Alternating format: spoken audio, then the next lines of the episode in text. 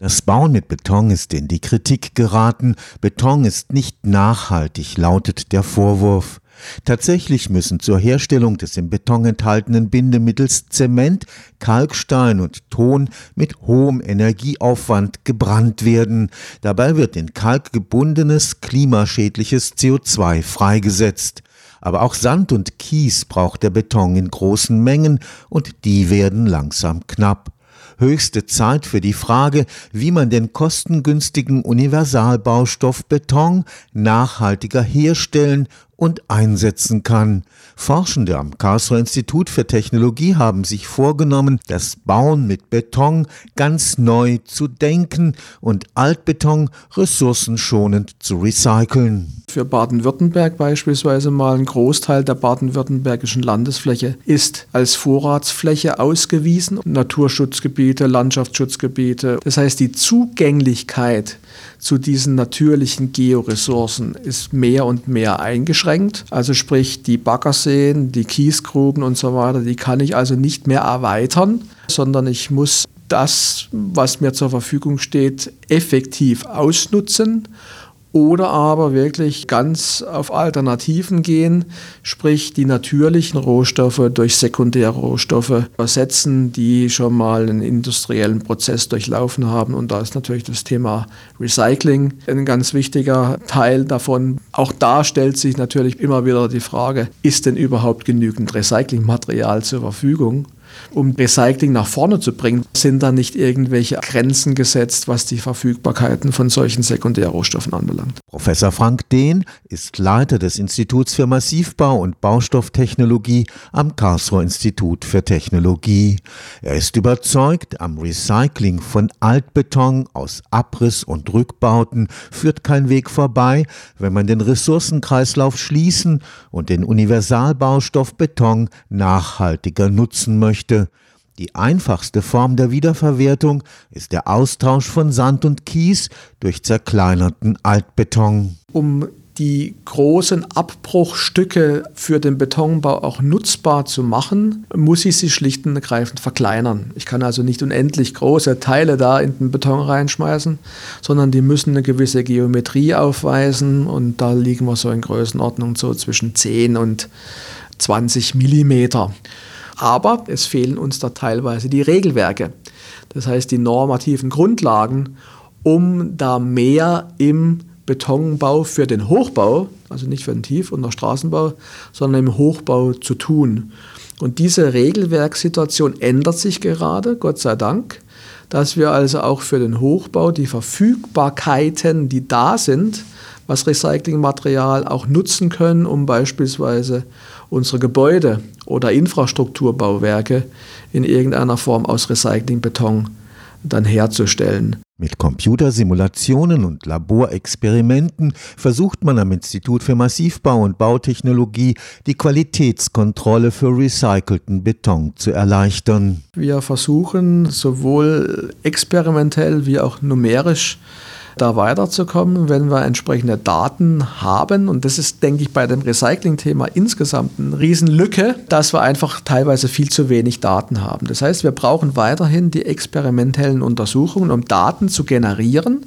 Und die Daten können dann aber in ein Prognosemodell eingespeist werden, um letztendlich dann eine Vorhersage zu machen, wie verhält sich das Material in Abhängigkeit der Nutzung, in Abhängigkeit der Umgebungsbedingungen, in Abhängigkeit der Temperatur oder schädlichen Einflüsse, die von außen auf das Bauwerk einwirken könnten, dass man also versucht, eben hier Experiment und Numerik in irgendeiner Form miteinander zu verheiraten, um solche Lebensdauerprognosemodelle dann letztendlich abzuleiten. Ein wichtiges Qualitätsmerkmal beim Einsatz des gebrochenen Altbetons ist die richtige Sortierung. Sie könnte durch den Einsatz von künstlicher Intelligenz weitgehend automatisiert werden. Wir brauchen dafür Daten, wir brauchen Trainingsdaten, die letztendlich die Modelle dann ins Laufen bringen und auf Basis von maschinellem Lernen, künstlicher Intelligenz dann eben auch steuernd dann die Grundlage bilden. Also Sortierung ist ein Riesenthema, Klassifizierung ist ein Riesenthema Und es sollte eigentlich gelingen, an der Stelle neben den, sagen wir mal, bislang im Vordergrund stehenden geometrischen Eigenschaften, dass wir das koppeln, idealerweise gleich mit einer chemischen Analyse. Dass also Sortieranlagen und Klassifizierungsanlagen gleich in irgendeiner Form auch eine Aussage ermöglichen, wie ist der Stoff zusammengesetzt? Ist er gut, ist er schlecht? Hat er gewisse Kontaminationen? Muss ich ihn ausschließen? Kann ich ihn weiterverwerten? Das kann man natürlich tun, beispielsweise über Spektralanalysen, über optische Verfahren, die hier gleichzeitig mit der klassischen geometrischen Sortierung gekoppelt werden. Und je mehr Daten ich habe und die Qualität der Daten, die ich da generiere, wenn die also ausreichend ist, kann ich natürlich über künstliche Intelligenz da viel mehr differenzieren, was ist gut, was ist schlecht, was ist wiederverwertbar, was lässt sich wirklich dann auch auf der Deponie. Eine fortgeschrittene Form des Recycling ersetzt das Bindemittel des Betons, den fürs Klima problematischen Zement. In einem von der Edith und Klaus Dickerhoff Stiftung geförderten Forschungsprojekt konnte nachgewiesen werden, dass der beim Mahlen des Altbetons als Abfallprodukt entstehende feine Brechsand zu einem Zementersatz verarbeitet werden kann. Diese feinen Partikel, die versuchen wir nutzbar zu machen, weil unserer Meinung nach die eine ganz wesentliche Möglichkeit sind, um eben auch die Lücke zu schließen bei diesem vollständigen, holistischen Recyclingprozess. Weil wenn ich dieses Potenzial nicht nutze, dann habe ich immer eine Lücke und ich muss immer letztendlich mit etwas Natürlichem nachsteuern, um diesen Lückenschluss zu schließen. Und diese Brechsande, die eben dann auch eine gewisse chemische Zusammensetzung haben sollten, also reiner Betonbruch, wenn ich den Beton dann rückbreche, dann sind die so gut chemisch zusammengesetzt, dass man sie wieder aktivieren kann. Das heißt, wenn wir die mechanisch aufbereiten, also über die Größe nachdenken, gleichzeitig aber auch thermisch nachbereiten, dann werden da gewisse Reaktionspotenziale gehievt. Und da kommen wir tatsächlich in Bereiche rein, je nachdem, wie gesagt, was die chemisch-mineralogische Zusammensetzung macht, des Ausgangsmaterials, dass wir eben Zemente ersetzen können, dass also reaktiv sind wie Zemente oder aber reaktiv sind wie so typische Betonzusatzstoffe, die wir zusätzlich in den Beton reingeben, um diese zu veredeln, wie beispielsweise Flugaschen oder Hüttensande. Die Flugasche, die entstehen aus der Kohleverstromung. Da haben wir uns politisch dazu entschlossen, die Kohlekraftwerke rückzufahren. Das heißt, die Verfügbarkeit von solchen Flugaschen wird perspektivisch auch runtergehen. Und gleichzeitig ist es natürlich auch verbunden mit der Stahlindustrie, Verhüttung von Eisenerz.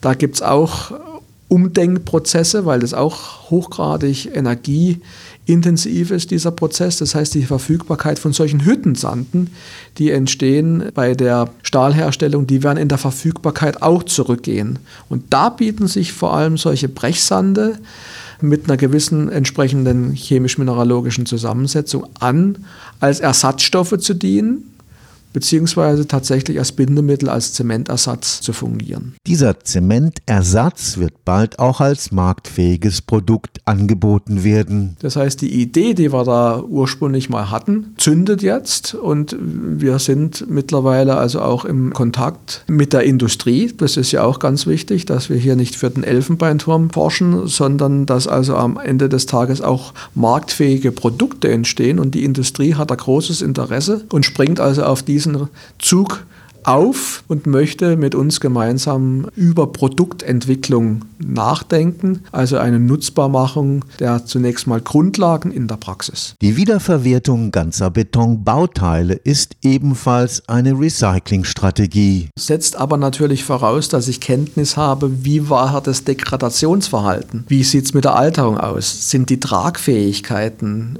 die ich unterstelle, denn überhaupt noch gewährleistet? Das heißt, man muss dort sehr stark dann eingreifen, auch in die Frage, wie Nachweisführung dann stattfindet.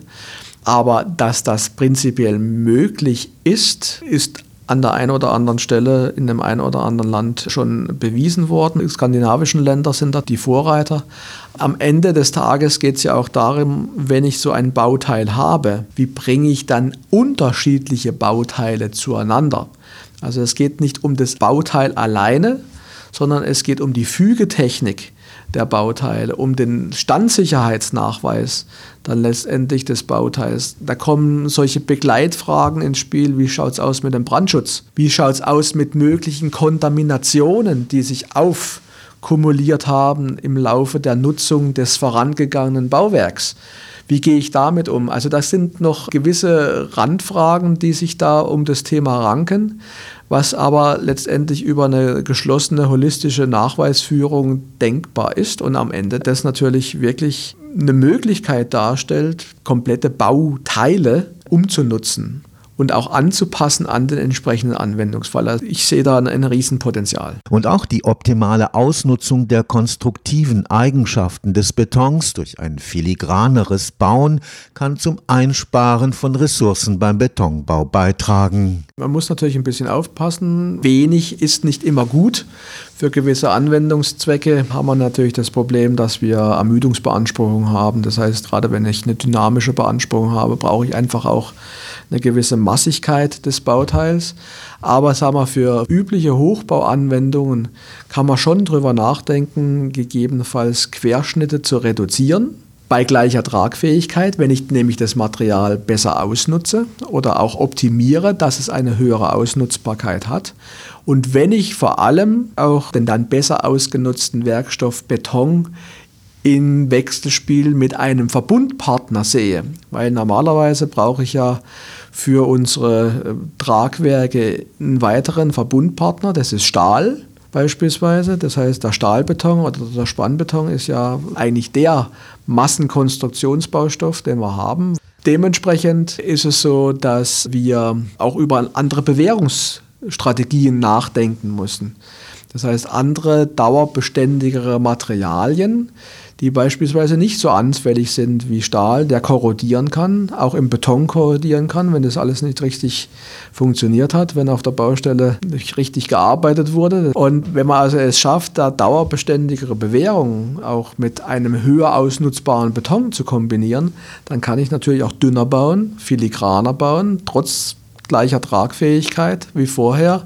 Und das spart natürlich wieder Material, Beton, spart wieder C O zwei, spart wieder Ressourcen. Also unter dem Stichwort Betonbau neu denken meine ich vor allem auch neben der technologischen Frage und der regulatorischen Frage auch das Thema, wie ich Werkstoffverbünde zukünftig besser eingehen kann. Das wäre Planung, ist eine Planungsaufgabe, ist auch eine Ausführungsaufgabe am Ende des Tages, eine Bemessungsaufgabe.